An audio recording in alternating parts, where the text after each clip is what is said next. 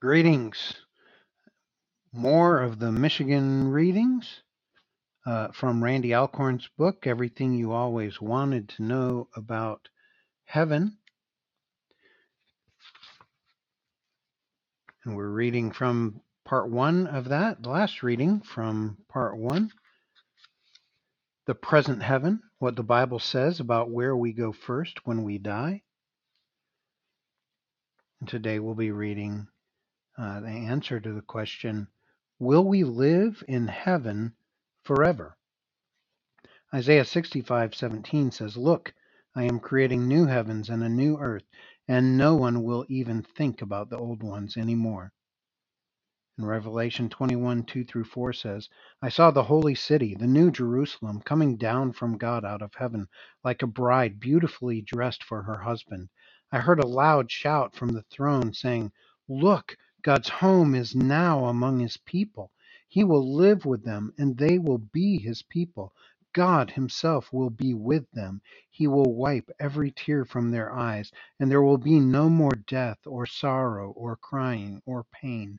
All these things are gone forever. The answer to the question of whether we will live in heaven forever depends on what we mean by heaven. Will we be with the Lord forever? Absolutely.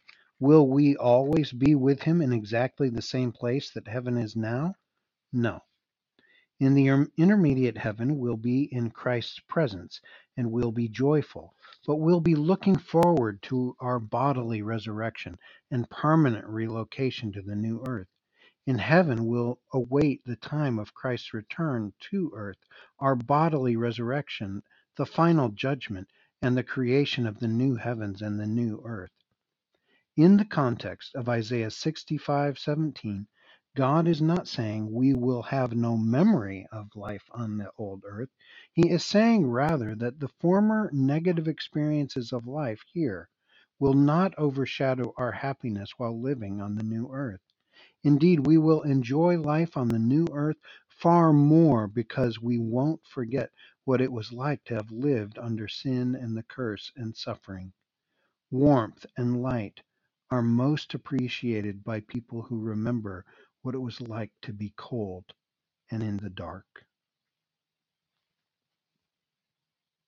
Well, next time we're together, we'll start reading from part two of Everything You Always Wanted to Know About Heaven, and we'll read about the eternal heaven, what the Bible says about where we will live forever.